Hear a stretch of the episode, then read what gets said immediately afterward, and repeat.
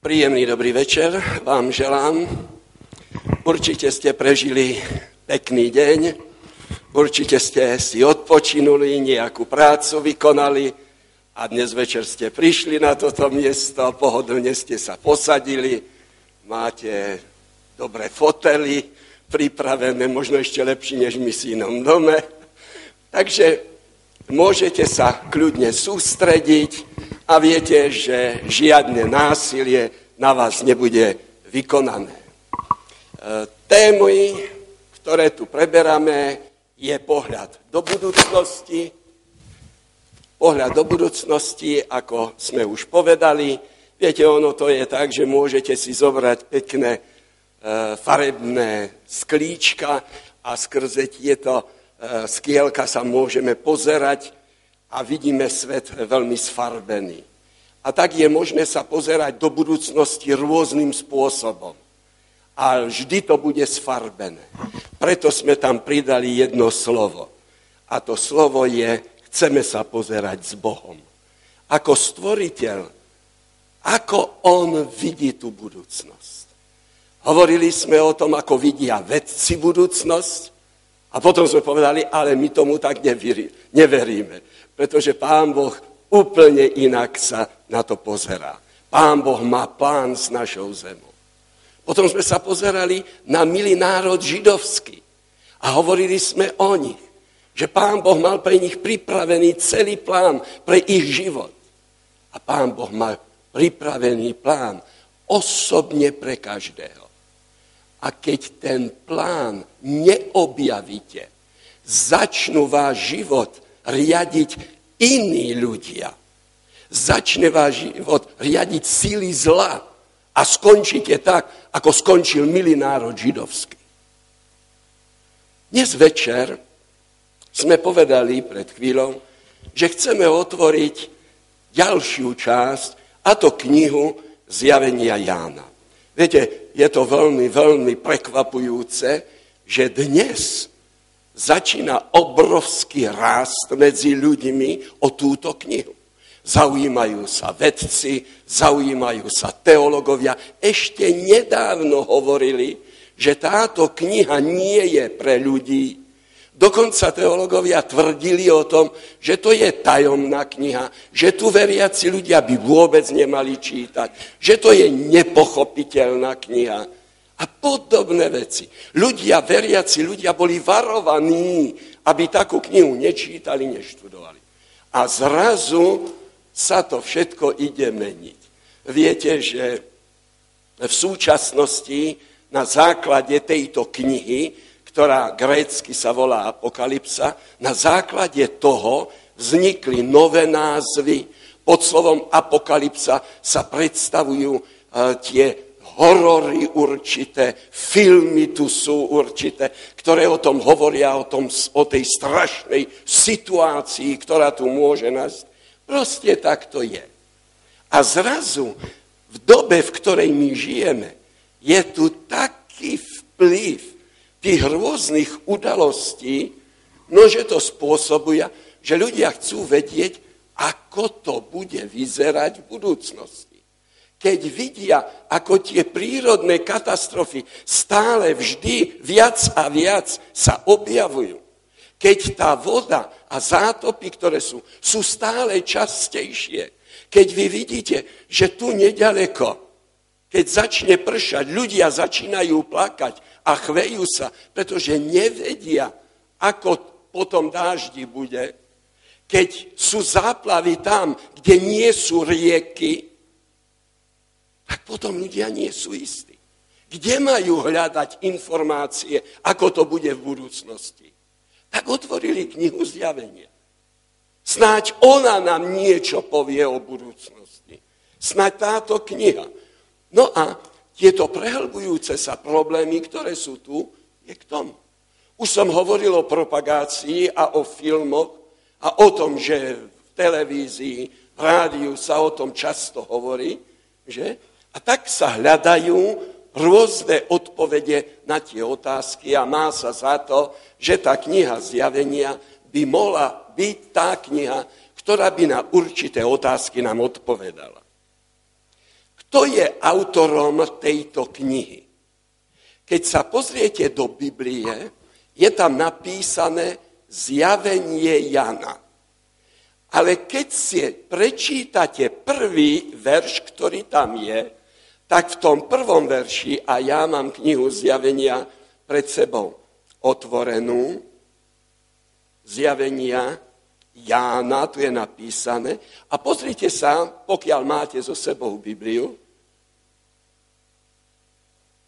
keď sa pozriete, nadpis, hneď tam prvý biblický text znie zjavenie Ježíša Krista. Tak koho je to zjavenie? Je to zjavenie Ježíša Krista, alebo je to zjavenie Jána? Musím vás upozorniť na to, že tie nadpisy, ktoré sú tam, tie nadpisy dali v 11. storočí ľudia, aby sme sa lepšie orientovali. A to boli práve tí ľudia, ktorí tam napísali, tak túto knihu budeme volať Zjavenie Jána, pretože túto knihu napísal Ján. Ale keď si ľudia prečítali prvý inšpirovaný verš, biblický text, tak je tam napísané, že autorom tejto knihy, ten, ktorý za touto knihou stojí, ten, ktorý je hlavnou postavou tejto knihy, nie je Ján. Ján ju iba písal, ale na príkaz Ježíša Krista. Kristus je ten, ktorý je autorom tejto knihy. Preto pre nás, kresťanov, táto kniha je veľmi vzácna. Keď sa pozriete do tej prvej kapitoly, prečítate si tretí verš, tam je niečo zvláštneho napísané. Tam je napísané, že tí ľudia, a to prosím o žiadnej, alebo v žiadnej biblickej knihe, a máme ich 66, nie je napísané, že sú to blahoslavení ľudia, ktorí čítajú túto knihu. Šťastní sú to ľudia. Táto kniha je Ježišom Kristom doporučovaná, aby bola čítaná, aby kresťania ju študovali. Preto je pre mňa záhadou, prečo teologovia tvrdili, že to je tajomná kniha, že to nie je treba študovať. Keď pán Ježiš hovorí, sú to šťastní ľudia, ktorí idú a budú študovať to. Pre mňa je to záhadou, prečo to tak robili. Poďme ešte ďalej a prídeme k tomu, že keď prídete na koniec tejto knihy, tam máte napísané, čo je len i uprostred Biblie napísané, a potom na konci, ale je tam napísané, že je beda tým, ktorí by túto knihu išli falšovať. Biblia sa nesmie falšovať. Ani táto kniha sa nesmie falšovať. Preto je takýto záujem dnes o túto knihu, poslednú knihu a jedinú prorockú knihu. Keď opakujem ten výraz, grécky výraz, ktorý tam je, a chcete to slovičko apokalypsa, apokalypto, preložiť do slovenčiny, tak nepreložíte slovičkom tajomstvo Jana, ale preložíte slovičkom a tam ho máte odhalenie. Potom ho preložíte slovičkom zjaviť. Preto správne ten nadpis tam je z toho 11. storočia, že to je zjavenie Jana. Nie je pravda, že to je tajomstvo.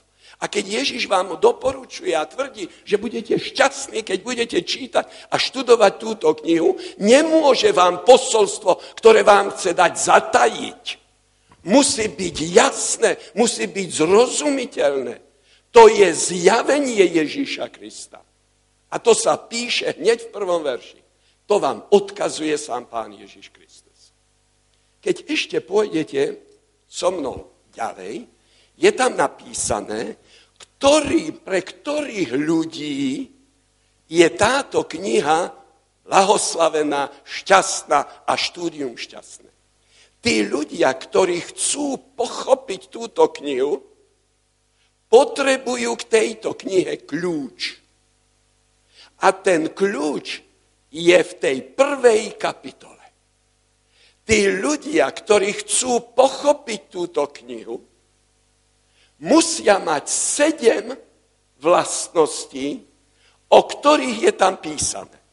A keď budete mať čas dnes večer ešte a chuť, keď prídete domov, prečítajte si. A objavíte sedem vlastností, ktoré potrebujú tí ľudia, ktorí chcú pochopiť túto knihu.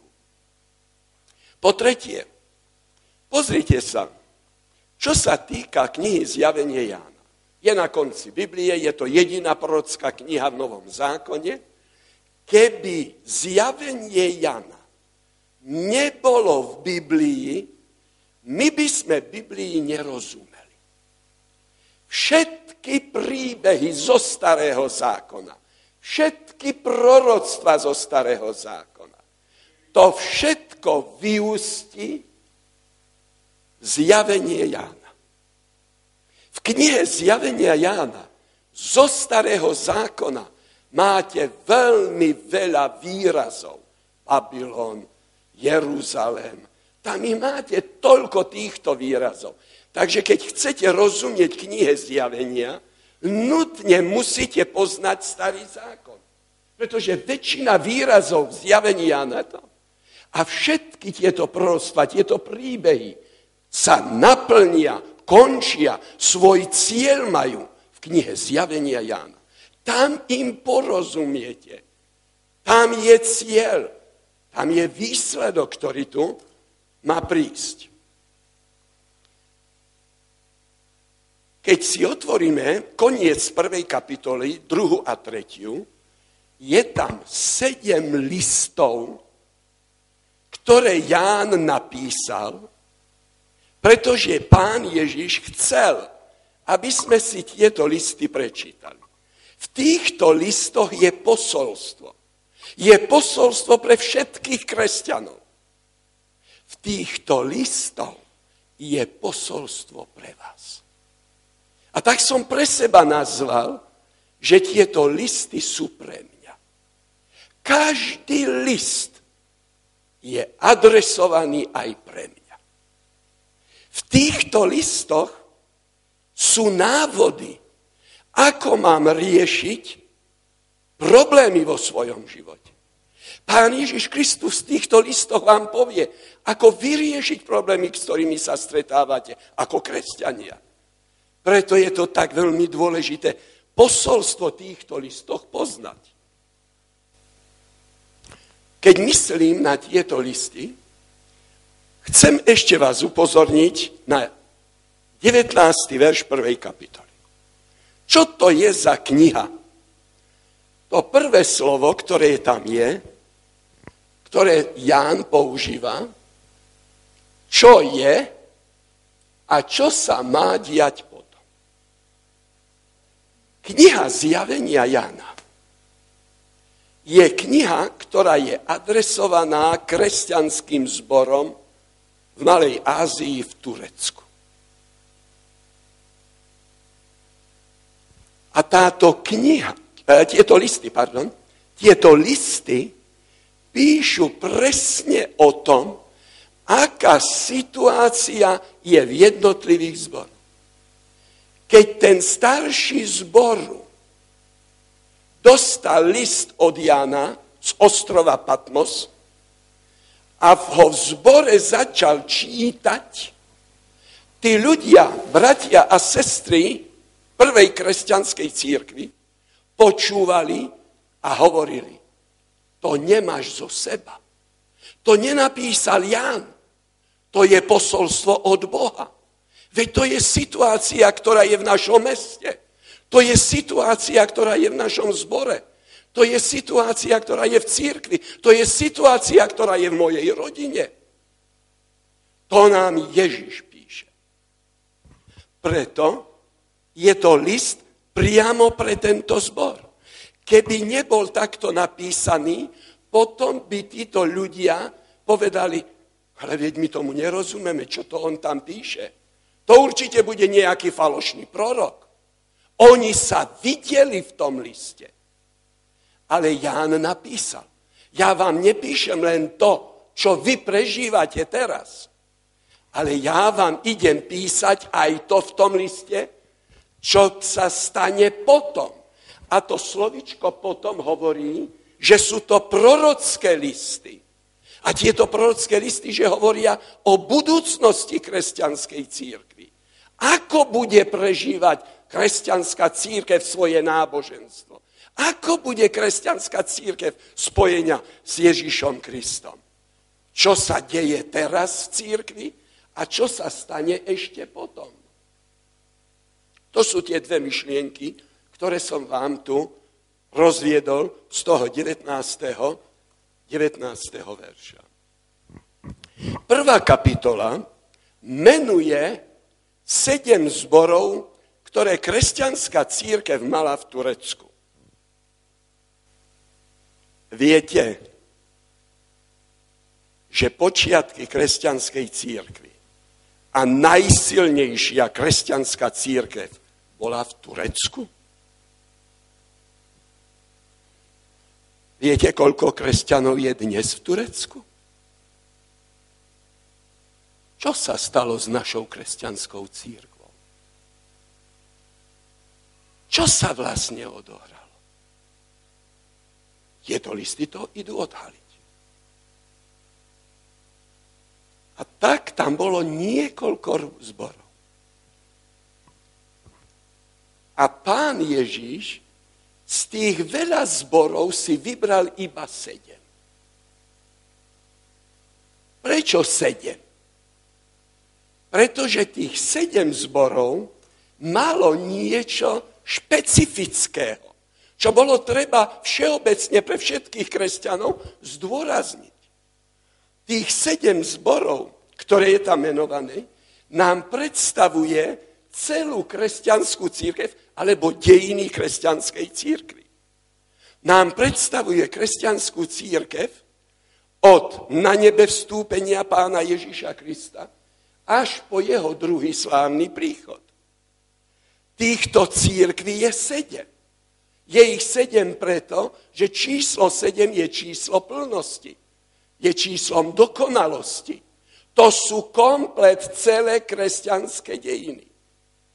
Viac Pán Ježiš tieto zbory si vybral preto, že to, čo prežíval zbor efeský, to prežívala církev v prvom storočí. To celá církev. Efes sa stal obrazom celej církvy kresťanskom v prvej storočí. To, čo prežíval zbor smirnenský, to prežívala církev v druhom a v treťom storočí. A to, čo prežíval zbor laodicejský, to prežíva církev tesne pred príchodom pána Ježíša Krista. Takže tu máme sedem zborov, nesmiete poradie ich meniť. Nastane chaos a vy nebudete vedieť, v ktorej dome žijeme, vy nebudete vedieť, ako tie udalosti idú vlastne za sebou. Tu máte mapu Turecko. A keď si zoberiete tieto zbory, zistíte, že tu je Efes, potom ideme ďalej do Smírny, do Pergamenu a zistíte, že toto je kráľovská poštová cesta. Ešte keď sa pozriete, zistíte, že tieto zbory presne idú takto za sebou ako ich menuje pán Ježiš a píše listy. A súčasne vidíte, že to je určitý kruh, ktorý je uzatvorený a opakujem, je to kráľovská poštová cesta. A tak môžeme ísť po tejto ceste a môžeme sa s tým aj zoznámiť, ktoré to je. Tam to máte už iba potvrdené, čo sme povedali. Komu sú tieto listy určené? A tam máte odpoveď. Pre tých sú, kto má uši, kto počuje, čo hovorí duch týmto církevným zborom. Tak to sú dôležité veci. A som myslel, že na úvod by sme toto mali e, povedať. Pardon, technicky sa prehodím už to máme a ideme ďalej. A neideme ďalej. neideme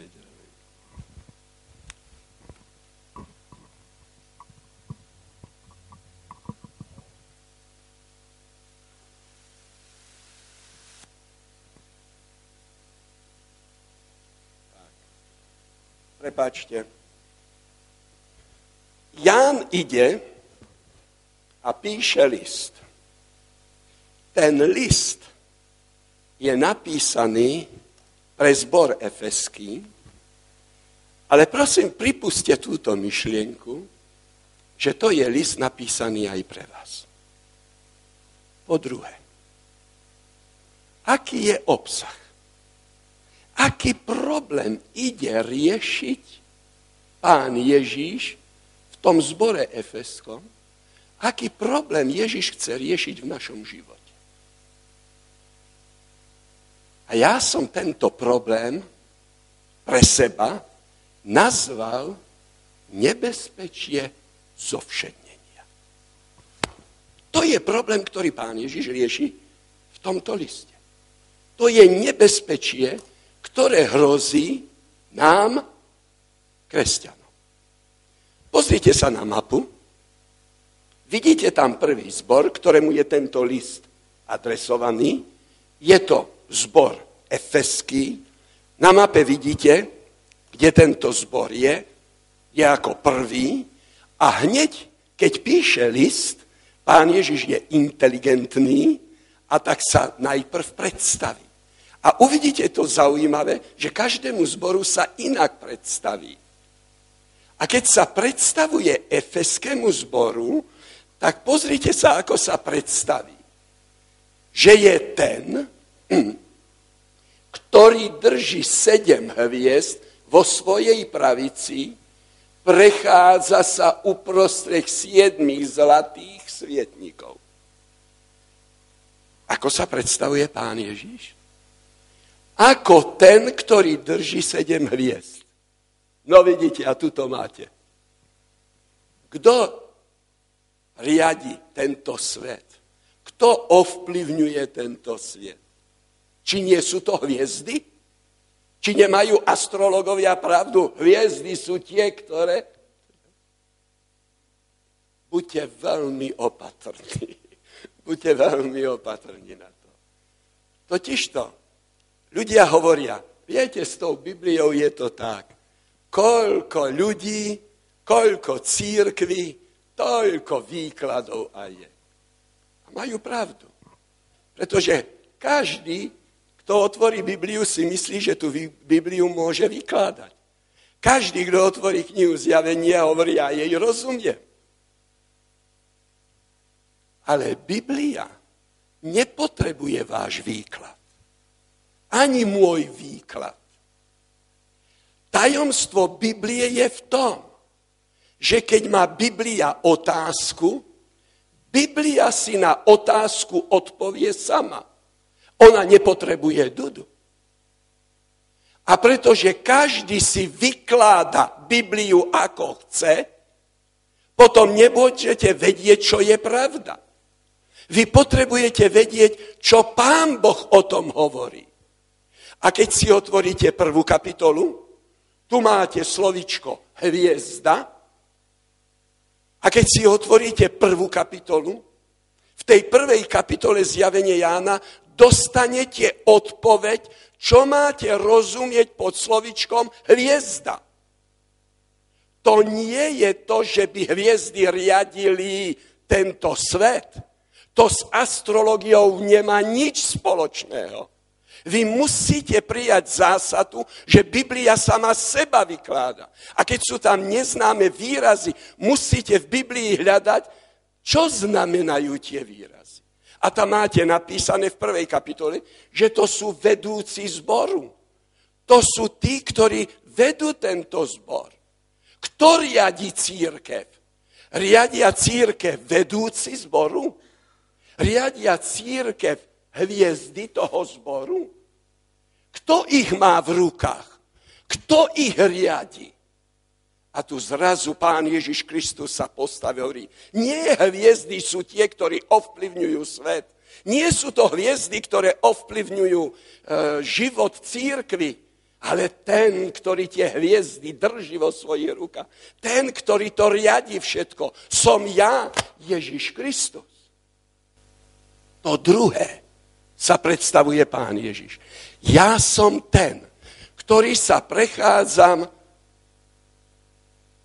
ktorý sa prechádzam uprostred tých siedmých svietníkov. Čo mám rozumieť pod slovičkom svietník? A otvoríte si Evangelium Matúša a tam pán Ježiš Kristus povie, vy ste svetlom sveta. Vy ste svetlom sveta.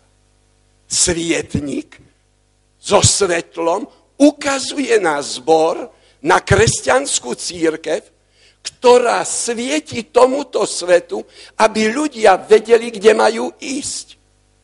A pán Ježiš hovorí, ja sa prechádzam. Nikto z kresťanov nemá svoje vlastné svetlo. Církev nemá svoje svetlo. To svetlo je od Ježiša Krista. A keď církev chce svietiť, musí sa spojiť s Kristom, pretože to svetlo od Krista ide k ľuďom. To svetlo nie je naše svetlo. To svetlo musí církev prijať od Krista. Až potom je svetlom tomuto svetu. A pán Ježiš hovorí, viete, ja sa prechádzam uprostred církvy.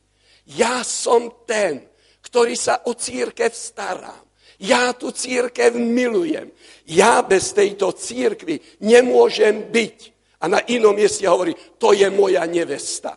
To je niekto, s kým ja spojil som svoj život a chcem byť.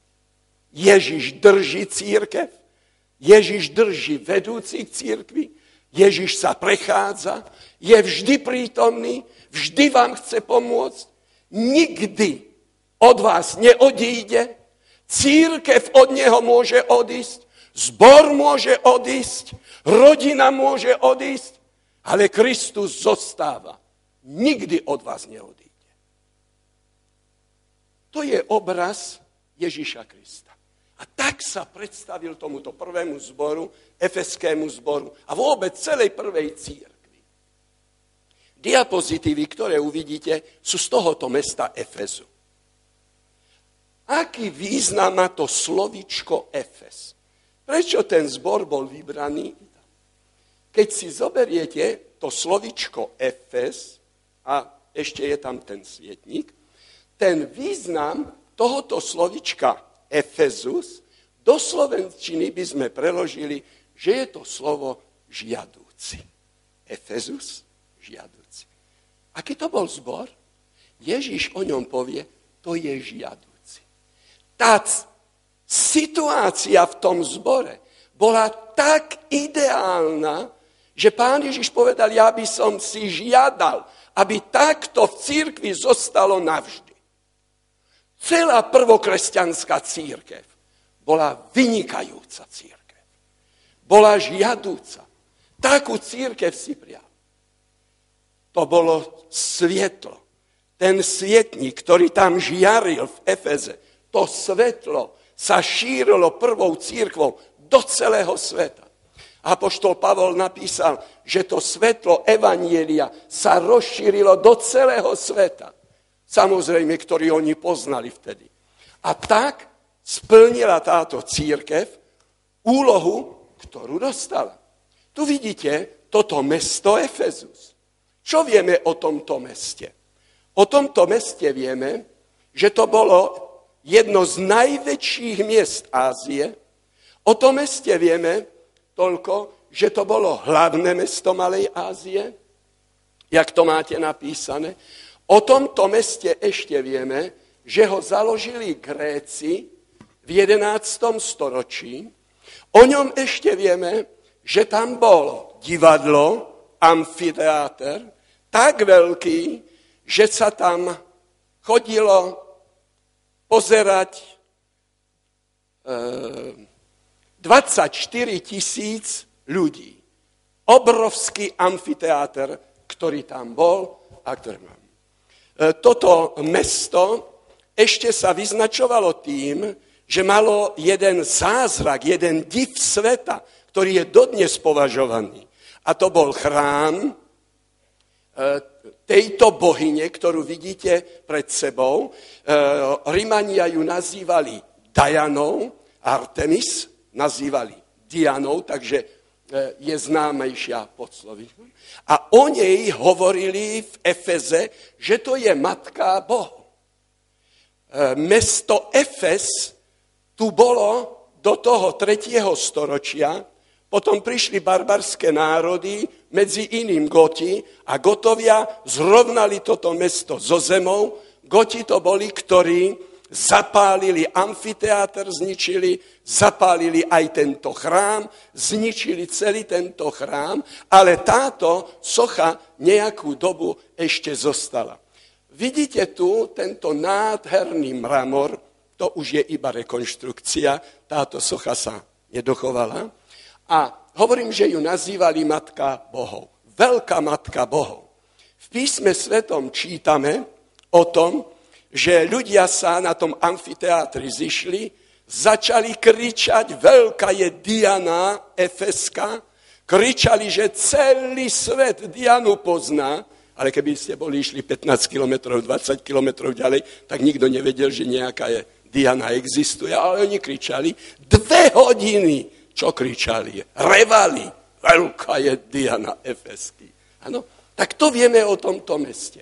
Musím vám povedať, že kresťania túto sochu rozobrali a z toho krásneho mramoru si postavili kostol pretože kresťania mali zakázané z prikázania si stavať nejaké sochy v chráme.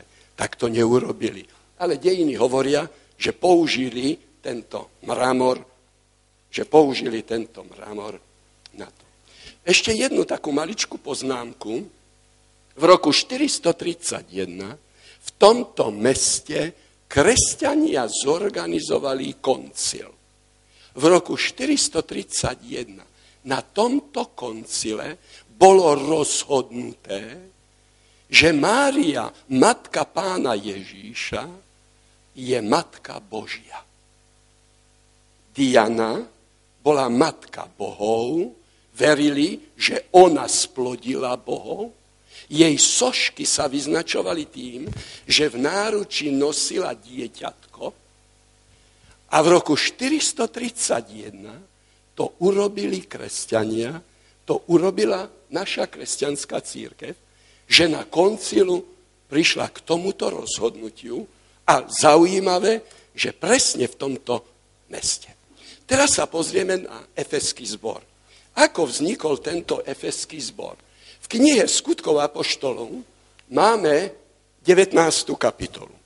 A tam je napísané, že Ján Krstiteľ, tak ako pán Ježíš, mal svojich učedníkov. A jeden z jeho učeníkov sa menoval Apollo. A tento Apollo prijal pána Ježíša Krista. A tak, ako ho prijal, začal kázať. A on to bol, ktorý prvý prišiel do mesta Efezu. On to bol, ktorý tam pokrstil ľudí, ktorí sa stali kresťanmi. A on to bol, ktorý založil tento zbor. Po nejakej dobie, po nejakej dobe prišiel do tohoto mesta Apoštol Pavol, pozeral sa na tých veriacich ľudí, zistil, 19. kapitola, že ten zbor nejak nerastie, musel zorganizovať tento zbor, musel tam postaviť nejakého vedúceho a takto bol Apoštol Pavol, ktorý zorganizoval. A pretože tento zbor efesky ešte ukazuje na celé tie dejiny, na prvé storočie celej kresťanskej církvy, je tu ešte jedna zvláštnosť. Keď Apoštol Pavol zorganizoval tento zbor, viete, koľko členov mal tento zbor? V tej 19. kapitole je to napísané. Koľko členov mal? Mal 12 mužov. Viete, koľko mala prvá církev, ktorú zakládal pán Ježiš Kristus? Ako začínala? Akým počtom ľudí? To viete, že mal 12. Vidíte, preto i tento zbor ako prvý je tu postavený.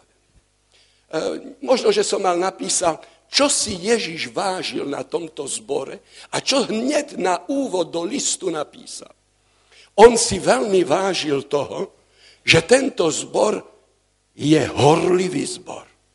To boli veriaci ľudia, ktorí boli nadšení. To boli veriaci ľudia, ktorí čas obetovali pre Ježíša Krista. Pracovali v církvi. To boli ľudia, ktorí boli prenasledovaní.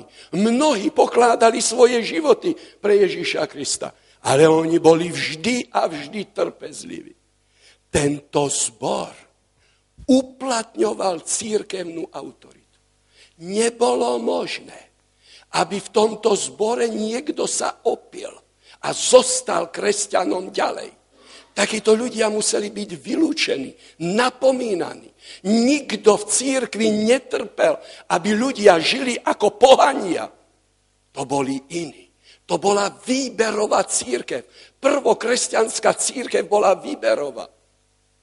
Tam boli ľudia, ktorí celé sa odovzdali Ježišovi Kristovi.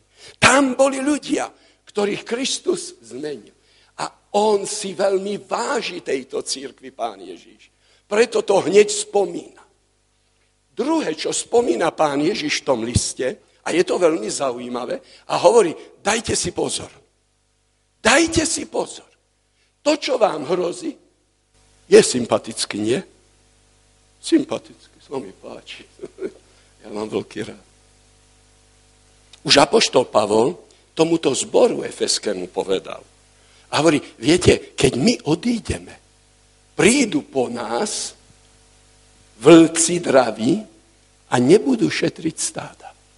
Dajte si pozor na vlkov. Dajte si pozor, pretože z vás samých sa stanú vlci. V našej kresťanskej církvi prídu učitelia, falošní učitelia, falošní proroci. A ty budú mať za cieľ tú církev roztrhať, rozdeliť tú církev. Dajte si na to pozor. To je to druhé. A zrazu sa tu pozerajú. To je, prosím vás, knižnica v Efeze. Mala 12 tisíc knih zväzkov. Góti zlikvidovali, spálili to všetko, ale archeologické výkopávky a toto tu zostalo.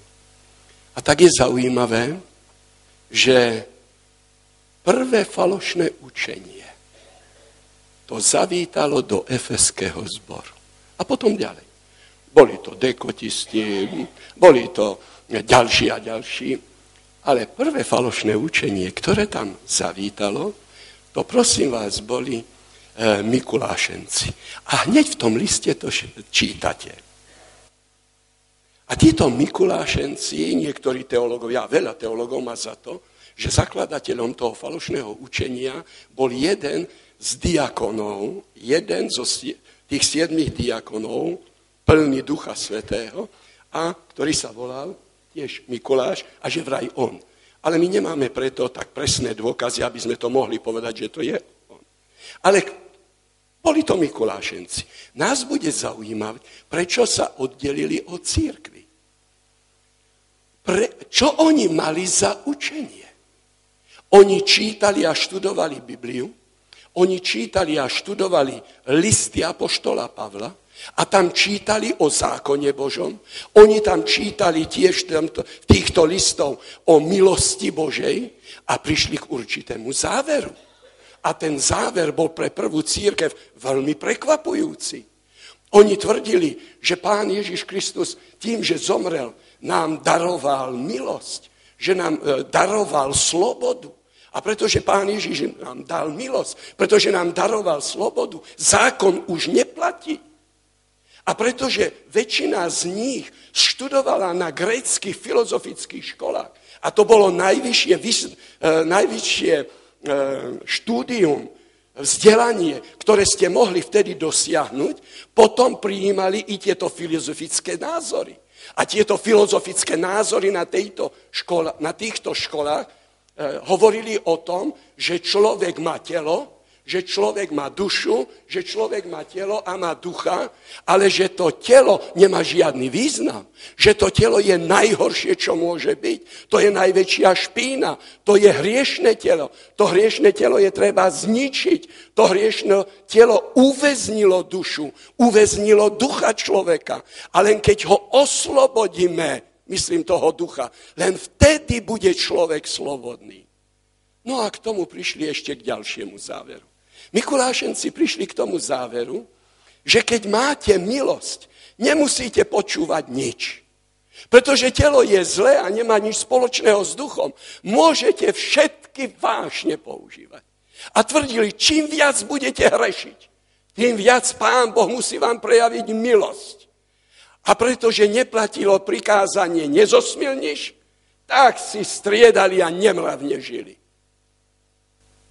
A tu zrazu bratia a sestry v Efeskom zbore sedeli a tu zrazu povstal takýto človek. A viete, ja mám slovo pre vás, ja budem kázať.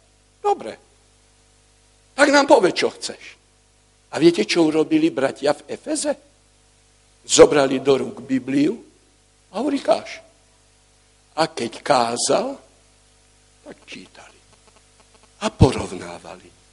A hovorí, bratričku, tak to nie je. Tak to apoštol Pavol nepíše. Bratia a sestry, a pán Ježiš Kristus v tom liste píše, že si veľmi váži toho, že ten zbor vylúčil Mikulášencov. A doslova je tam napísané, že nenávidíš skutky Mikuláša. Nie, že nenávidia ľudí Mikulášencov, že nenávidíš skutky Mikulášencov. Keby toto učenie bolo prišlo do prvej církvy, celú prvú církev by nasmerovalo úplne niekde inde. Tá církev by skončila. Ale títo bratia na základe Biblie posúdili, že to nemôžu prijať keď chcete byť slobodní, keď chcete, aby pravda vo vašom živote bola, všetko, čo tu poviem, porovnávajte s Bibliou. Pretože príde iný pán, možno nie z Bratislavy, ale z Prahy, alebo z Washingtonu, bude mať tmavší oblek, ešte červenejšiu kravatu, a uveríte jemu. Oni mali mieru na to.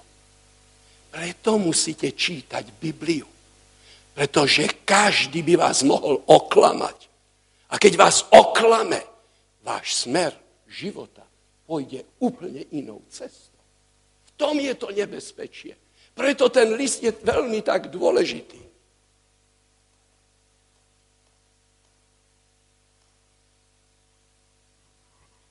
Napriek tomu, že tá církev, Efeska, zbor, prvá církev bola tak ideálna, tak nádherná, toľko chváli na túto církev. Zrazu pán Ježiš Kristus hovorí, Ján, poď sem. Musíme Efeskému zboru napísať list. A čo tam napíšeme? No napíšeme, čo si vážime, aké nebezpečie hrozí, ale napíš tam. A keď sa pozriete do štvrtého verša, pozrite sa, čo im napíše.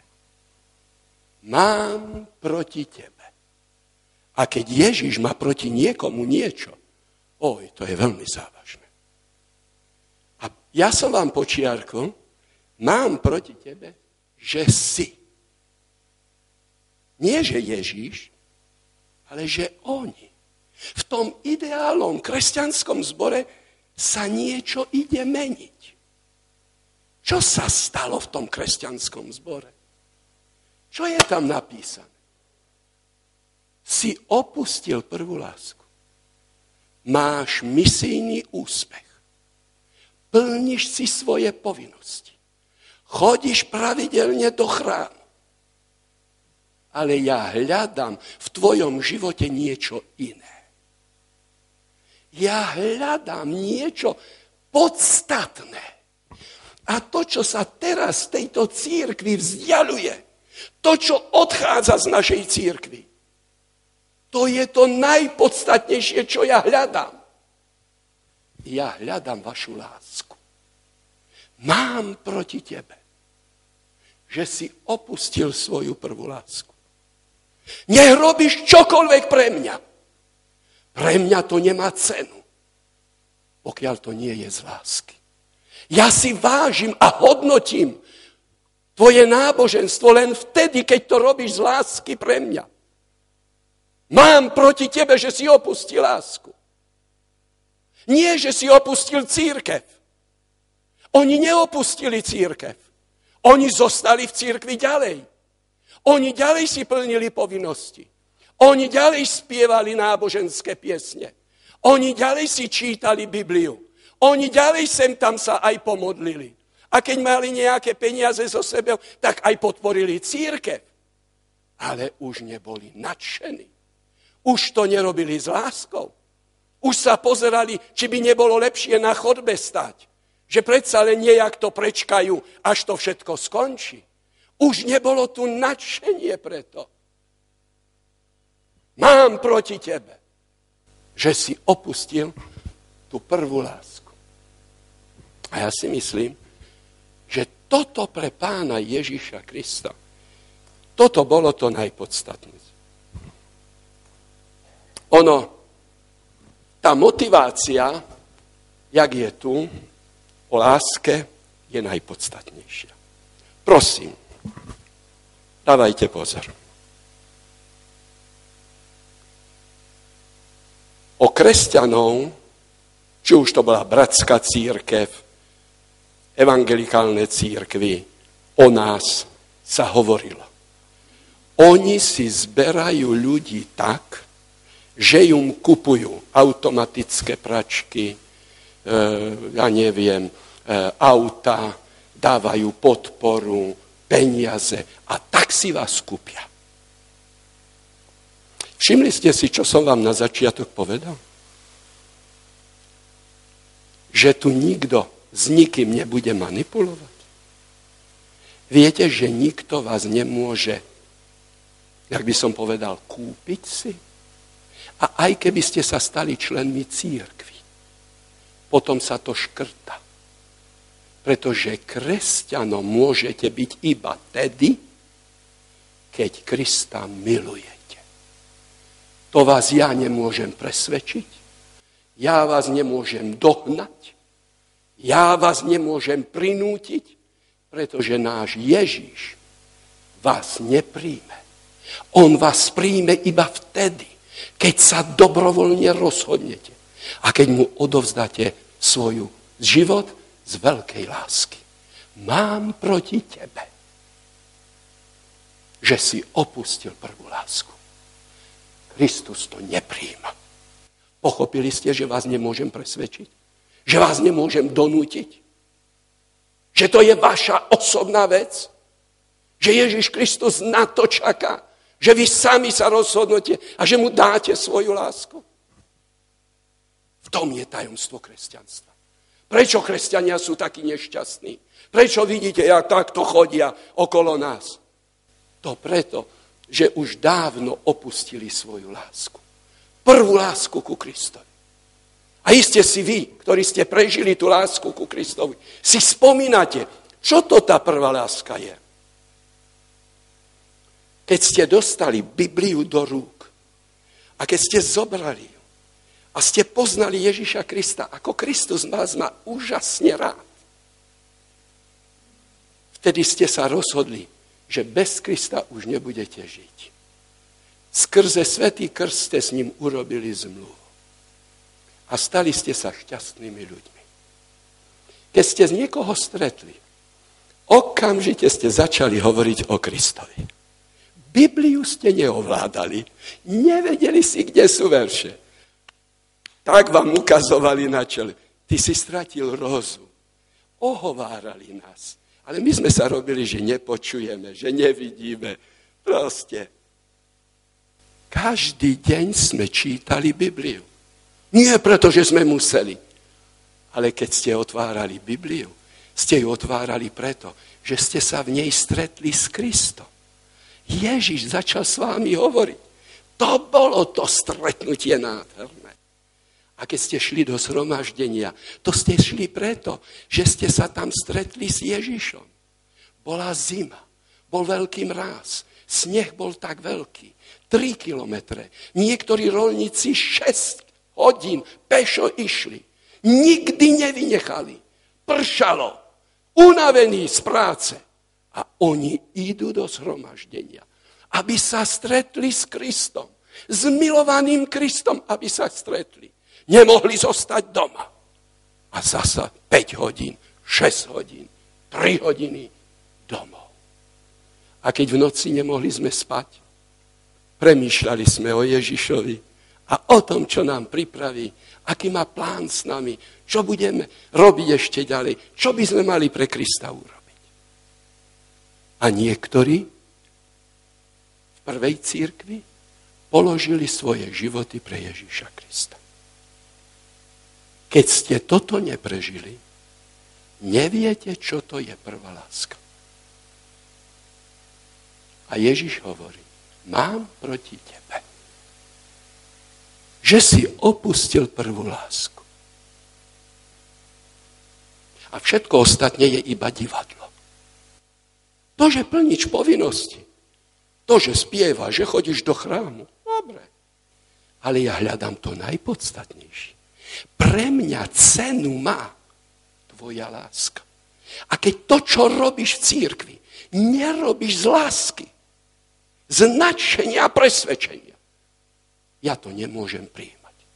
Apoštol Pavol napíše list korinským, je to 13. kapitola, prečítajte si ju večer doma a vám napíše, čo to láska je.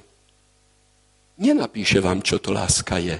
Láska je mesiači, ktorý vyjde a niekto sa usmie, ale prosím ťa, láska, že je mesiači. Vieš, čo to je láska? Láska je to, keď tie plienky zašpinené ideš a vymacháš. Toto je láska. Láska nie je mesiačik. Apoštol Pavol píše, Láska niečo robí. Môžeš hory prenášať, môžeš kázať, môžeš prednášať, ale keď nemáš lásky, všetko škrtam. Nepríjimam to. Ja prijímam len tvoju lásku. Ešte idem tam.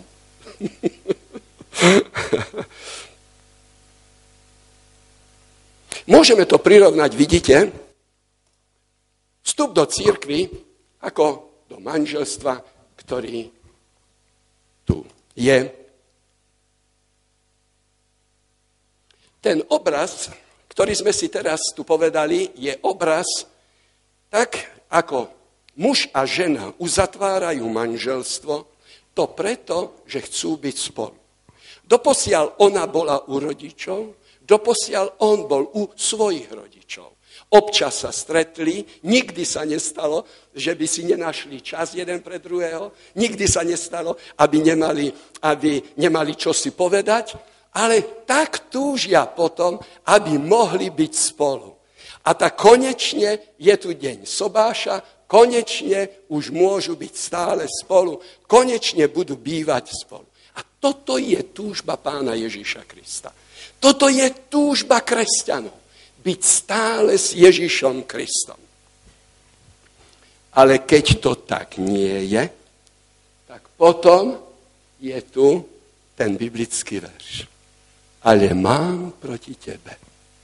Ježiš ide, píše list a v tom liste napíše, mám proti tebe, že si opustil tú prvú lásku. Keď dvaja ľudia sa milujú, ich život sa zmení. Teraz som si spomenul na svojho syna. Budem na neho žalovať. Môj syn, to viete, keď mal tých 17-18 rokov, a mali sme tam takú záhradku v Bratislave a bolo treba trošku aj na záhrade pracovať bolo treba aj ošetrovať a starať sa o psy a podobne. takto, keď mu manželka, alebo ja som povedal, prosím ťa, urob to. A potom prišiel a hovorí, ocko, ja ťa tak mám rád. Hej, máš ma rád? Hovorí, áno, vieš čo, zober lopatu a uprac to všetko po tých psov. Ale prosím ťa, nič sa mu nechcelo. Nemohli ste ho dostať. Až potom sa zoznámil s Evičkou.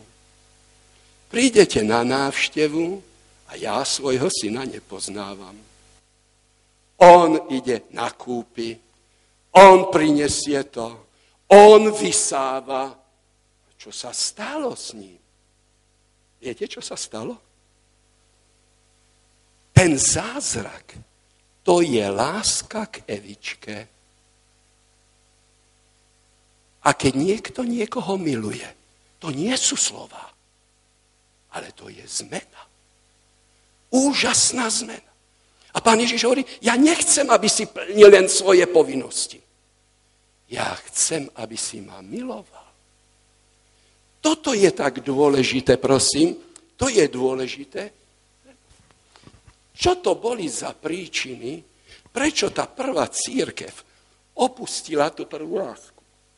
Čo to boli za príčiny?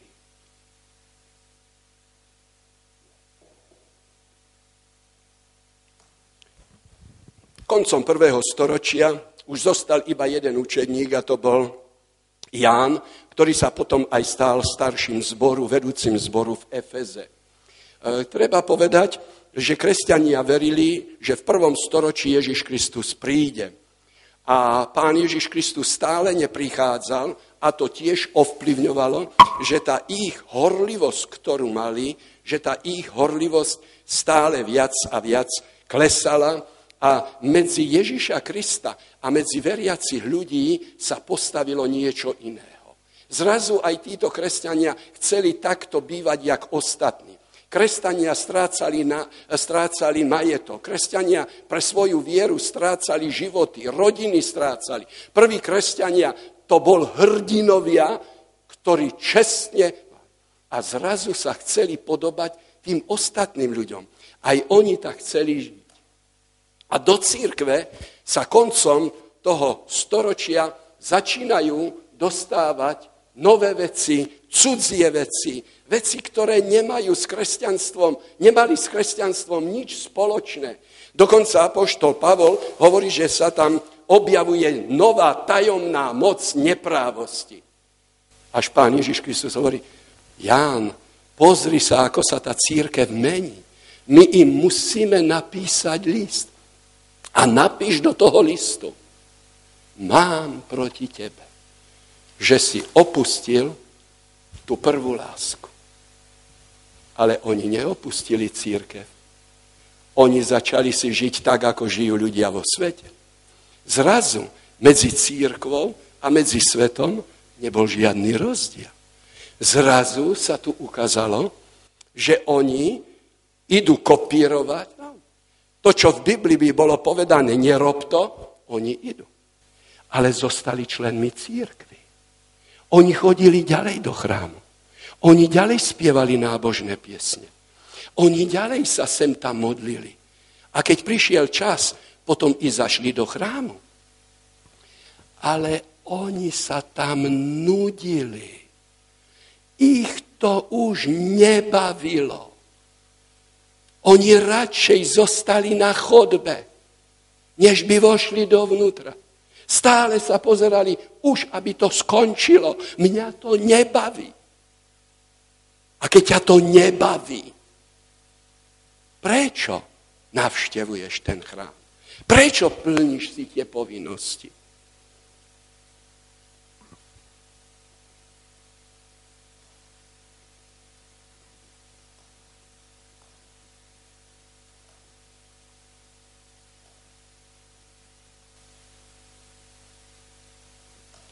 A tak, ako sa vytrácalo to nadšenie, tak, ako tá láska prvá šla stále dole a dole, výsledok bol ten, že tá atmosféra v kresťanskej církvi sa začala meniť. Ako sa to mohlo stať? To bude tá druhá časť k tomu. Kresťania nestratili svoju prvú lásku zrazu, náhle. Ale tak, ako čas bežal. Boli horliví, boli nadšení a ako čas bežal, zrazu tá ich láska bola slabšia a slabšia, strácali to nadšenie. Po druhé, stále mali menej a menej času pre Krista. Videli, že ten ich život by trošku mohol ísť aj iným smerom, ktorý je. Tá horlivosť, ktorá bola v prvej církvi, už nebola tak silná. Už sa tu niečo zmenilo. A rád by som počiarkol tú myšlienku, že ono je to tak. A ja som si urobil pre seba takúto definíciu, ja ju za chvíľu vypíšem, že napísané. Veci, ktoré sú okolo nás, po určitej dobe nám zovšednú. A tak sa to stalo aj s vierou, aj s láskou prvých kresťanov. Preto pán Ježiš hovorí, musíme im napísať, mám proti tebe, že si opustil prvú lásku. Keď sa toto stáva aj v našom živote, že možno dnes večer si poviete, ani ja už nie som tak horlivý, aký som bol, a zistíte, že to vaše náboženstvo vám zovšednilo, že ste si už na to zvykli, že už len chodíte, potom ten list dnes večer je nasmerovaný aj vám.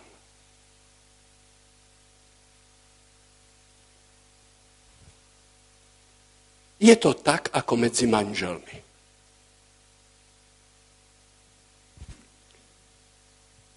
pozná manželka, že manžel už ju nemá tak rád, ako ju mal predtým, keď sa vzali spolu. Keď ja pozorujeme tých mladých ľudí, snúbencov, ako chodia spolu, až mám strach, tak tesne vedľa seba, ani žiletkou by ste ich nerozdelili. Oni sa majú rádi. A potom v tom nadšení stúpia do manželstva. A ono to pokračuje ďalej ale tak, ako to beží, zrazu manželka niečo zistí. Čo zistí manželka? Že v tom manželstve niečo chýba. A tu zrazu tá manželka povie, ty počuj, ja musím s tebou hovoriť. A o čom chceš hovoriť so mnou? No keď to tak pôjde do, ďalej, naše manželstvo sa rozpadne. A čo sa deje? Čo sa deje? Ako to pozná manželka, že to nie je dobre v tom manželstve? Ako to pozná? Manžel zje všetko, čo mu dá. Manžel priniesie výplatu a dá jej výplatu. Manžel je ten, ktorý zje, čo navarí. Zoberie košelu, ktorú mu vypere Plni si svoje povinnosti. Čo ešte chce manželka? Chce manželka, aby manžel iba plnil svoje povinnosti? Je cieľom manželstva plniť iba svoje povinnosti? Prečo sa vydala? Prečo sa on oženil? Čo potrebujú tí ľudia? O čo tu ide? Čo je tým základom toho všetkého? Po čom túži tá manželka? aby manžel ju mal rád. Aby manžel jej prejavil lásku. Manžel, ktorý manželke prejavuje lásku, manželka takto získava sebavedomie, takto získava silu. Keď manžel manželke neprejavuje lásku, ona ju stratí tú silu, stratí sebavedomie. V tom je ten problém. No a ako to manželka môže poznať, keď manžel svoje povinnosti plní? sú dva signály. A ja neviem ako, ale ženy to poznajú. Ktoré sú to dva signály? Ten prvý signál, ktorý je, je ten, že manžel pre svoju manželku už nemá čas. Pôjde s kamarádmi, tam ide na futbal, ale pre manželku už čas nemá.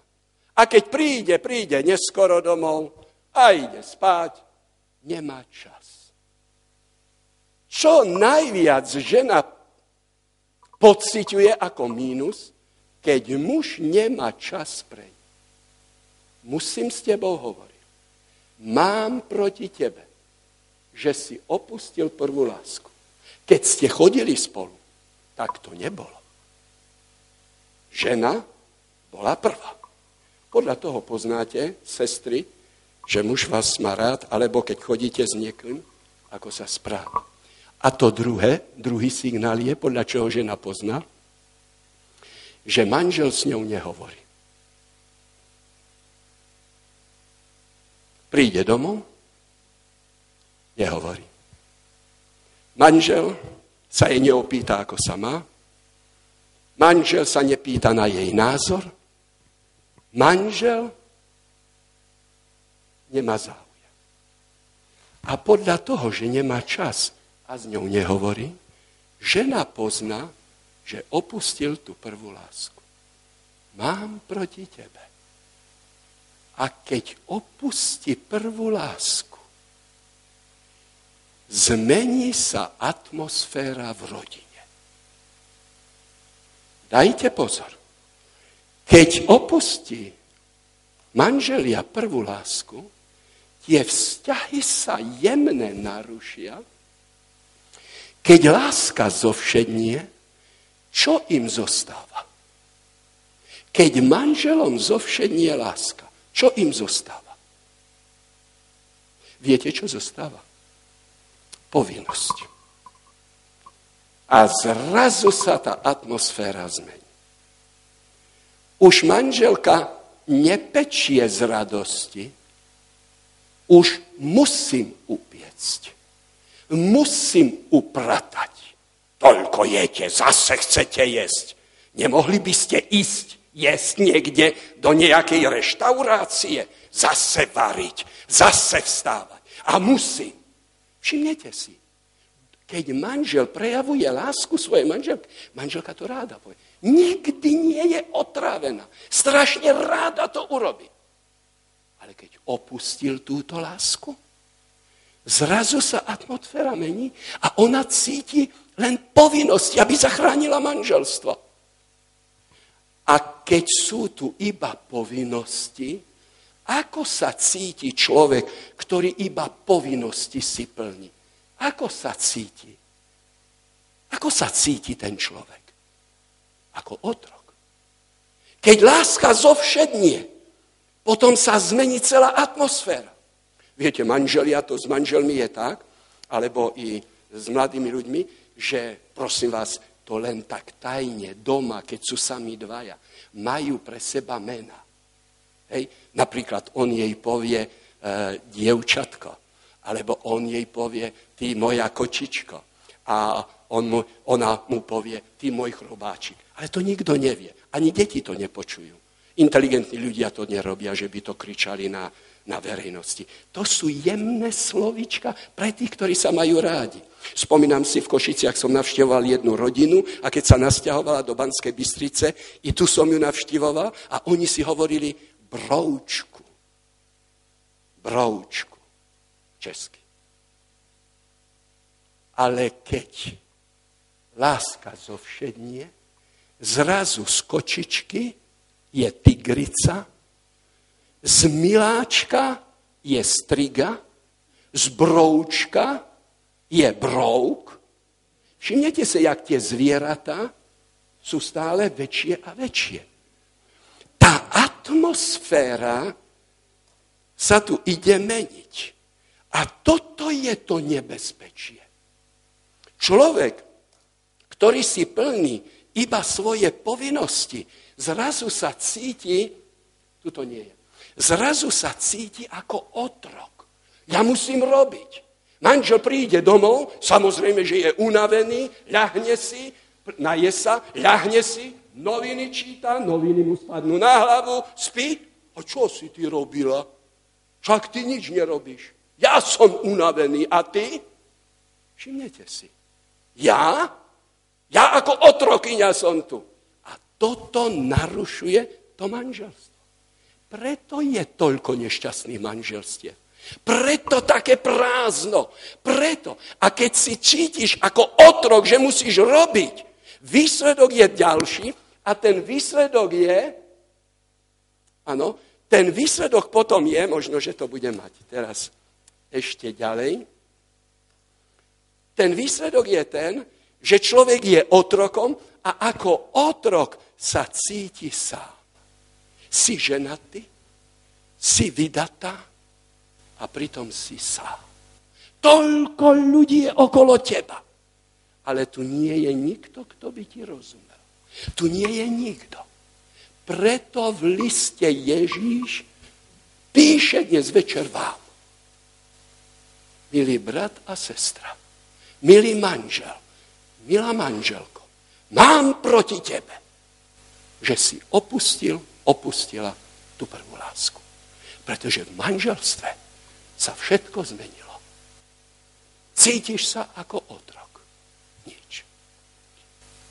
Keď nám svet e, tieto veci zovšednú, cítime sa zle. Preto pán Ježiš hovorí, ja, čo si najviac vážim, to je láska.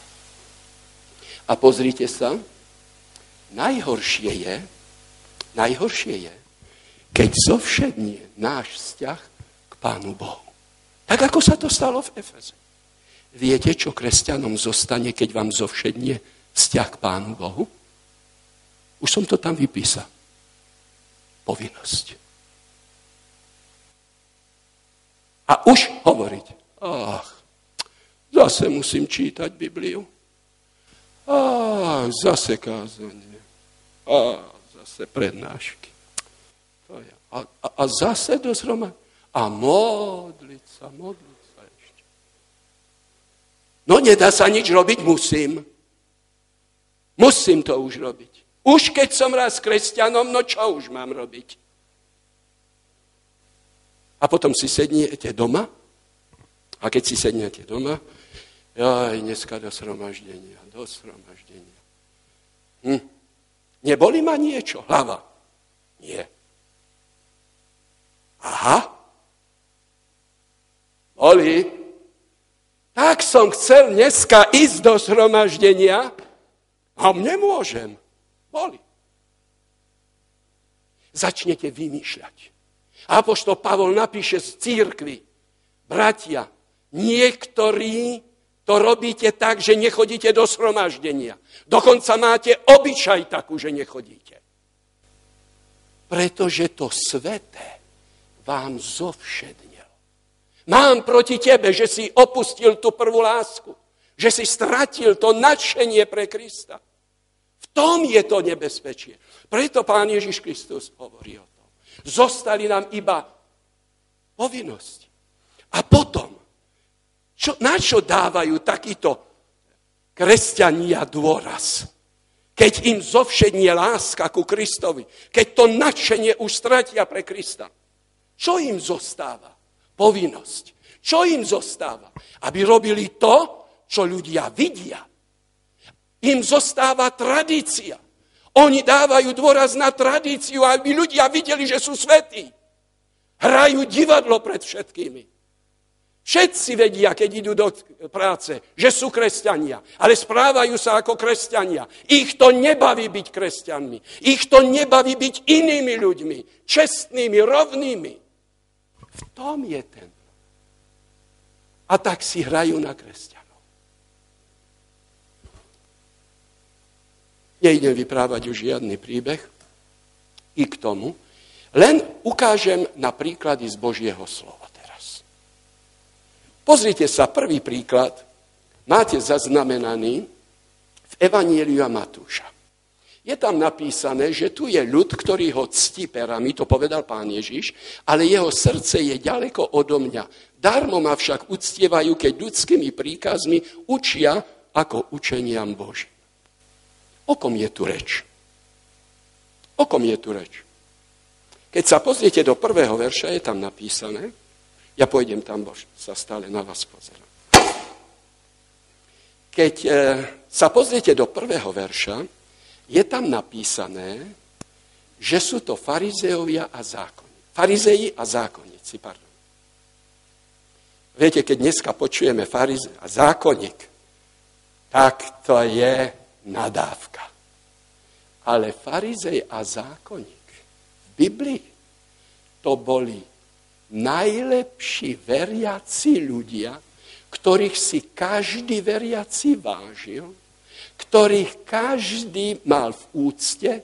Farizej a zákonník učil v církvi veriacich, ako sa spojiť s Bohom a ako žiť s božným životom. To farizej a zákonník učil. A ja verím, že keď prišli do zhromaždenia, že to boli nadšení ľudia. Oni mali úžasnú úctu k tomu prítomnému Bohu. Boli nadšení, boli spokojní, boli šťastní. Boli to ľudia, ktorí milovali Boha. Ale tak, ako čas bežal, zrazi to sveté, čo tam bolo, im zovšedne. Zrazu už nemali to nadšenie, ktoré boli. Ktoré mali predtým. Zrazu to svete, ktoré vyučovali, ktoré mali v ústach, to im zovšednelo. A keď im to zovšednelo, to sveté, ktoré boli, zrazu sa niečo v ich živote vlastne stalo. Na čo začali dávať farizovia a zákonníci dôraz? keď im to svete zovšednelo, o čo sa hádali s pánom Ježišom Kristom? Či majú umývať učeníci si ruky pred jedlom, alebo ich nemajú? Ktorí mali najväčší problém farizovia, farizei a zákonníci? Ktorí mali najväčší problém? S čím mali problém? Na čo teraz začali dávať problém? Dávali problém na bohoslužbu. Dávali, dávali dôraz na bohoslužbu, začali dávať dôraz ďalej na lásku k Pánu Bohu, alebo na, e, začali dávať dôraz na e, tradíciu, ktorá tu bola. Na čo dávali dôraz? Na to, čo sa vidí. Išli po ceste, idú po ceste, zrazu sa pozrú na hodinky, je čas modlitby. Dvíhajú ruky a modlia sa. A všetci ľudia sa pozerajú. Hm, to sú zbožní ľudia. Pozrime sa. Teraz vidíte, dávajú ľudia peniaze. Oni prinášajú také e, peniaze, ale nie málo, veľa peňazí. Toto dávame církvi na rozvoj. Pán.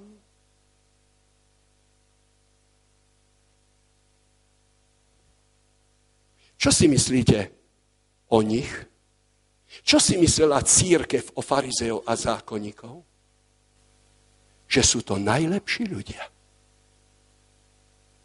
Učeníci povedali pánu Ježišovi, keď oni nebudú spasení, no kto už potom bude spasený? No kto? Keď už oni nie. Čak sa pozrite, akí sú svetí. Pozrite sa, akí sú. A ako sa na nich pozeral pán Ježiš? Ako sa na nich pozeral pán Ježiš Kristus? Darmo ma uctievajú. Prečo? Pretože to robia len svojimi perami. Láska ku Kristovi u nich nebola. Ale čo im zostalo? Zdvihnuté ruky, ústa plné svetých rečí, ústa, ktoré hovorili o Mesiášovi každú sobotu, ale keď prišiel Mesiáš, hádali sa s ním a boli ochotní ho zabiť. Kto mal pravdu? Pán Ježiš? Alebo církev? Druhý príklad, ktorý je tam, hej, tu som len chcel ešte povedať, že pán Ježiš, keď toto videl, Jánovi povedal, Ján, toto v církvi našej nesmie byť. Musím im napísať, napísať list a v tom liste im musíš napísať, mám proti vám, že ste opustili prvú lásku. Manželstvo to na tom, že sa opustí prvá láska. církev, zbor, život jedinca troskota práve na to. Napíš im list. Toto v kresťanskej církvi nesmie byť. A druhý príklad, ktorý tam je, je z druhej kapitoly Matúša. Tam je príklad, ktorý som včera povedal. E, mudrci, mudrí ľudia z východu idú e, na základe toho, že vyštudovali, že sa narodil Melsiáš, hviezda ich vedie a privedie ich až do Jeruzalema. Teraz nevedia, kde majú ísť ďalej, idú za kráľom, ktorý je v Jeruzaleme, jeho meno je Herodes a keď tam prídu, opýtajú sa, mal sa narodiť kráľ, kráľ židovský. Kde sa tu narodil? Môžeš nám povedať, kde máme ísť, kde ho máme hľadať? A Herodes vôbec nič nevedel. No viete, keď ho Nájdete, príďte a povedzte mi, ja sa mu pokloním, ja sa mu pokloním. Ale to bol múdry muž. On mal poradcov. A keď sa pozriete do tejto druhej kapitoly, tak je tam napísané, že si okamžite, keď odišli mudrci, zavolal poradcov. Kto boli jeho poradcovia? Prečítajte si. Kto boli? Najvyšší kňazi a učitelia ľudu. On si zavolal profesorov na výklad proroctva. A títo profesori prišli. Prosím, povedzte mi z Biblie, kde sa má narodiť kráľ židovský? Kde sa má narodiť Mesiáš? Čo si myslíte? Tí veľkňazi a učitelia ľudí vedeli to, kde je to v Biblii napísané? Okamžite mu otvorili Okamžite otvorili proroka. Mu to prečítali a s ním o tom hovorili. Ja verím, z celého srdca verím, že keď to prečítali a keď tam zistili a povedali, kde sa narodil, že by mali ísť a sa mu pokloniť. Koľko tých profesorov, ktorí mali správny výklad a vedeli, čo je v Biblii, šlo sa pokloniť pánovi Ježišovi. Koľky odišli? Herodes spoločne s nimi odídu do Betlema? Ani jeden. Čo sa stalo? Ja verím, že keď poprvýkrát oni čítali Bibliu a keď videli tie proroctva, že ich to nadchlo. A keď videli v proroctvách Ježíša Krista, Mesiáša, že boli nadšení, že to ich ovplyvňovalo. Videli svoju budúcnosť. O tom premyšľali, uvažovali. Ako, ale ako čas bežal, Zrazu im tie sveté veci, to Božie slovo, kde sa stretávali s Bohom, zrazu im zovšedneli.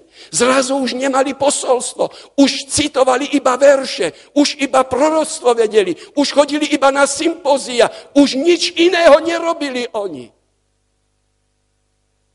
Už nemali stretnutie s Kristom. Mali falošný výklad Biblie? O nie. Oni nepovedali, že pán Ježiš sa narodí v Betleme, ktorý je kúsok od Nazareta. Sú dva Betlemy. Ale že sa narodí v Betleme Efrata.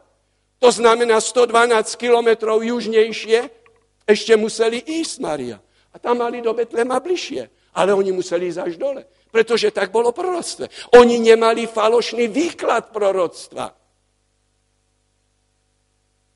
Čo povedala církev o nich? O tak vynikajúcich učiteľov, veľkňazov. No keď už oni nebudú spasení, no kto už potom bude spasený? Kto? Kto bude spasený? No už len oni.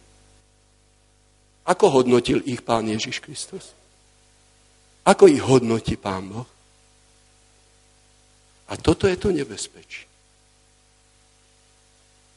Keď nám sveté veci zovšednú, keď nám láska k Bohu zovšedne. Potom štúdium Božieho slova, keď ho neposlúchame a neideme, môže nám byť na škodu. Keď stretnete manžela, kniaza alebo učiteľa, manželku a opýtate sa manželky, ty si šťastná, že máš takého muža doma. Viete, čo vám povedala tá žena? Želala by som si, aby ty si ho mala. Keby si vedela, aký on je doma, to je úplne iný človek, než v chráme židovskom. To je hrubý človek, tvrdý človek, arogantný človek. Kriči a nadáva doma. Bije ma. Takí to boli ľudia. Keď vám zovšedne láska k Bohu, k písmu svetému, zničí vás to úplne. A to, čo potrebujete, to je práve to, že potrebujete tú lásku. Nič, nič, nič k Ježišovi Kristovi. A tým budeme končiť, už som to veľmi predlžil. Ale predsa chcem vám tie základy vysvetliť nášho kresťanstva, prečo sme sa stali kresťanmi. Preto Pán Ježiš Kristus žiada, aby sme sa stali tými, ktorí sú nadšení. Bez lásky nikto z vás nemôže žiť. Už to nejdem vypisovať. Keď chcete to vidieť v praxi, chodte na námestie v Banskej Bystrici a uvidíte tam ľudí, ktorí nemajú domov. To preto, že v ich rodine nebola láska. A viete, ako to začalo? Že opustili prvú lásku. Po druhé, pozrite sa, koľko je opilcov. A tisíce detí v Európe, v tých veľkých mestách, nemá rodinu, tisíce detí. Teraz si hľada kanál, kde v zime bude žiť. Takéto deti. Videli ste tie filmy? Viete, to je dôkaz. Drastický dok, čo sa stane v rodine, keď láska zovšednie, keď lásku opustíme. Pochopili ste, prečo je tam napísané mám proti tebe? Ešte myšlienku. Pán Boh prikázal rodičom, nariadil rodičom milovať deti. To je zakódované v prikázaní. Povinnosťou rodičov je milovať deti. Keď rodič nemiluje dieťa, spôsobí v jeho živote to, že to prázdne miesto po rodičovskej láske, a to je to najstrašnejšie, už nikdy nikto nenahradí. To môžu urobiť iba rodičia. A teraz si predstavte, ten obrovský deficit. Preto dnes ľudia hľadajú túto lásku, ktorú im rodičia nedali. Preto chodia. A tí darebáci, prepáčte ten výraz, všelijakí obchodníci, tí zneužívajú, pretože tí ľudia hľadajú lásku. Nevestince, to sú tie náhrady. Idem tam a hľada lásku. Niektorí tú lásku hľadajú v manželstve. A hovoria si, ožením sa a ten manžel, tá manželka mi tú rodičovskú lásku dá. Ale on zrazu zistí, že v tom manželstve, že tá manželka mu nemôže. Každý tú lásku chce pre seba, pretože mu rodičia ju nedali. Opakujem, nikto vám ju nenahradí. Preto je toľko nešťastných ľudí. Pretože tú lásku. A čím viac je tu rozvodov, čím viac ľudia odchádzajú od sebe, ubližujú svojim deťom. Tie deti nie sú schopné si založiť rodinu. Ten chlap, chlapec, to dievča nie je schopné tú lásku dať manželovi a manželke. Tam sú tie deficity. To nie je nahraditeľné. A potom to vidíte v meste, vidíte to všade. Ľudia potom idú do ľadničky, do mrazničky a vyberajú si jedlo. Tú lásku pre seba, aspoň niečo mám. Tí ľudia potom idú do, e, do ja neviem, e, do reštaurácií, e, drogy berú. To je všetko túžba po láske. Niektorí dávajú dôraz na pekné oblečenie. Niektorí dávajú dôraz na mimomanželské styky. Všade hľadajú lásku. Až nakoniec Apoštol Pavol napíše, že to sa bude stupňovať a je napísané tam v 2. Timoteovej v 3. kapitole, že v posledných dňoch pred príchodom pána Ježíša ľudia pobláznejú. Ľudia sa zbláznia do seba, budú hľadať lásku pre seba, sa zamilujú do seba. Budú milovať peniaze, budú milovať samých seba. V tom je to nebezpečie. Tu lásku vám nikto rodičovskú už nenahradí. Ani manžel, ani manželka, ani deti. Nikto. Preto pán Ježiš Kristus píše a napíše, mám proti tebe, že si opustil prvú lásku. Príbeh vyprávala jedna žena. A hovorí, v mojej rodine, kde som ja vyrástala, slovo láska a prejavy lásky som nepoznala. Moji rodičia nikdy nám deťom neprejavili lásku. A keď som dospievala, tak som bola zlá, tak som nenávidela rodičov, že som začala brať drogy. A potom som utiekla z domu. Všade som hľadala lásku. Hľada, a všade som hľadala človeka, ktorý by ma miloval, ktorý by ma mal rád. Našla som si muža, ale on mal rád seba. Potom som si druhého. Niekoľko mužov som vystriedala. Ale lásku som nenašla. A tak som bola otrávená. A som si hovorila, prečo ten deň je.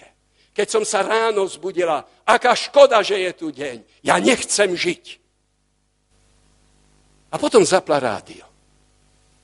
A zrazu počula hlas moderátora. A hovorí, to je úžasné aký jemný a milý hlas. Koľko lásky je v tom hlase. Takého muža by som chcel. Takú lásku by som chcela poznať. A zrazu sa zamilovala do hlasu. Zmenil sa jej život.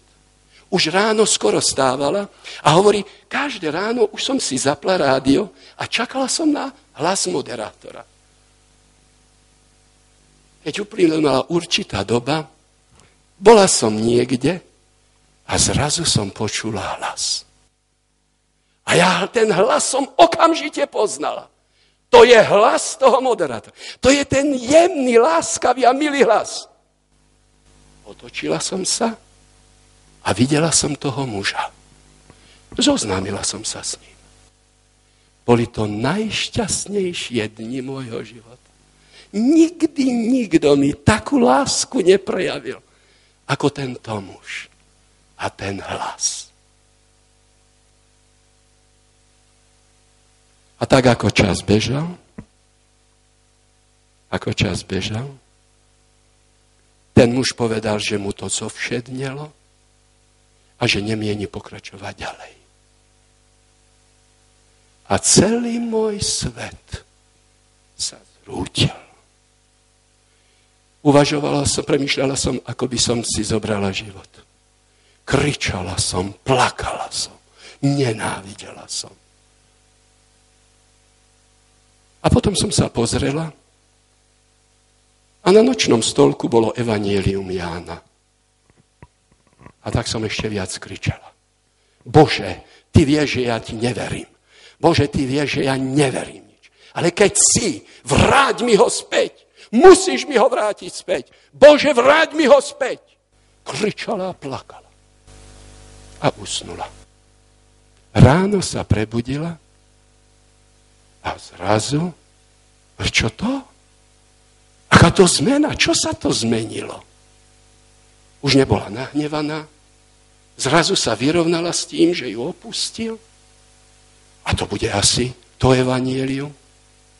Zobrala evanielium a začala čítať. A keď čítala Evangelium, objavila Ježiša Krista. A ona hovorí, ja som vyskočila. A hovorí, ja mám Krista. Ja mám Krista. Tá láska, ktorá prenikla mnou, nikdy mi rodičia ani milenci nikdy nemohli dať. Celý môj život sa zmenil. A vieš, ja som mala strach stanúť z toho miesta. Ja som mala strach odísť preč. Aby som lásku Ježiša Krista nestratil. Nikto, prepačte, že budem osobný, nikto z vás nemôže žiť bez lásky Krista. Nikto nenahradí tú lásku po rodičov, ktorí vám nedali. Pokiaľ vám nedali. Ale jeden môže. Stvoriteľ. Len Kristus tú lásku vám môže dať.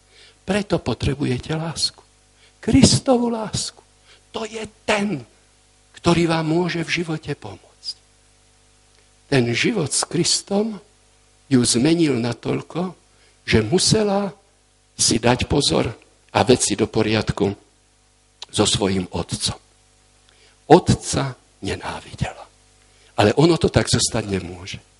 Bože, prosím ťa, daj mi sílu, aby tá nenávisť prešla. Prosím ťa, pomôž mi, aby som sa s ním smierila. A keď nabrala sílu, pán Boh jej dal, tak šla za otcom. Otec nebol doma. Otec bol v nemocnici. Sadla si k nemu. Nikdy v živote s otcom nehovorila. Nikdy. To bol jej prvý rozhovor s otcom. Sedela a nevedela, čo má hovoriť. A potom začala hovoriť o Kristovi, Začala hovoriť o tom, ako získala lásku, ako láska ju zmenila. Otec plakal. Zmierila sa s ním. A otec prijal lásku Ježiša Krista. Cera si uvedomila, že ani jej otec nemá lásku, že jej rodičia ju neprijali. Jeho rodičia mu tú lásku nedali. Preto ani on nevedel dať lásku svojim deťom. Nezabudnite. Potrebujete lásku Kristovu. A keď teraz pôjdete domov, zoberte Krista so sebou. Nechoďte sami. Bez Krista a jeho lásky nemôžete byť. A dovolte, že keď teraz pôjdete domov, aby som sa s vami pomodlil. A keď budete s modlitbou súhlasiť, povedzte amen. Slovo amen znamená súhlasiť. A keď nebudete súhlasiť, nehovorte nič. Ste slobodní. Nie ste do ničeho nutení. Drahý Bože, dnešný večer sme znovu poznali, ako Ty veľmi máš nás rád. Ako túžiš po nás. Bože, ako chceš, aby sme boli šťastní. A teraz, keď sme pred Tvojou svetou tvárou, chceme Ti povedať, že bez Teba by sme boli ničím. Dnes večer Ti chceme povedať, ako veľmi potrebujeme Tvoju lásku. Vyznávame, že mnohokrát sa cítime sami. Mnohokrát za úsmevom je prázdnota, že nemáme nikoho, s kým by sme sa mohli spojiť. Ale ty si tu. Ty si ten, ktorý sa prechádzaš uprostred svietnikov. Ty stále si tu a čakáš na nás. Bože, aký si ty láskavý a milý. A dnes večer, keď teraz sme tu pred tebou, chceme ti odovzdať samých seba. Pane, obejmi nás. Pane, naplniť celé naše vnútro svojou láskou. A keď to urobíš teraz, potom budeme šťastní.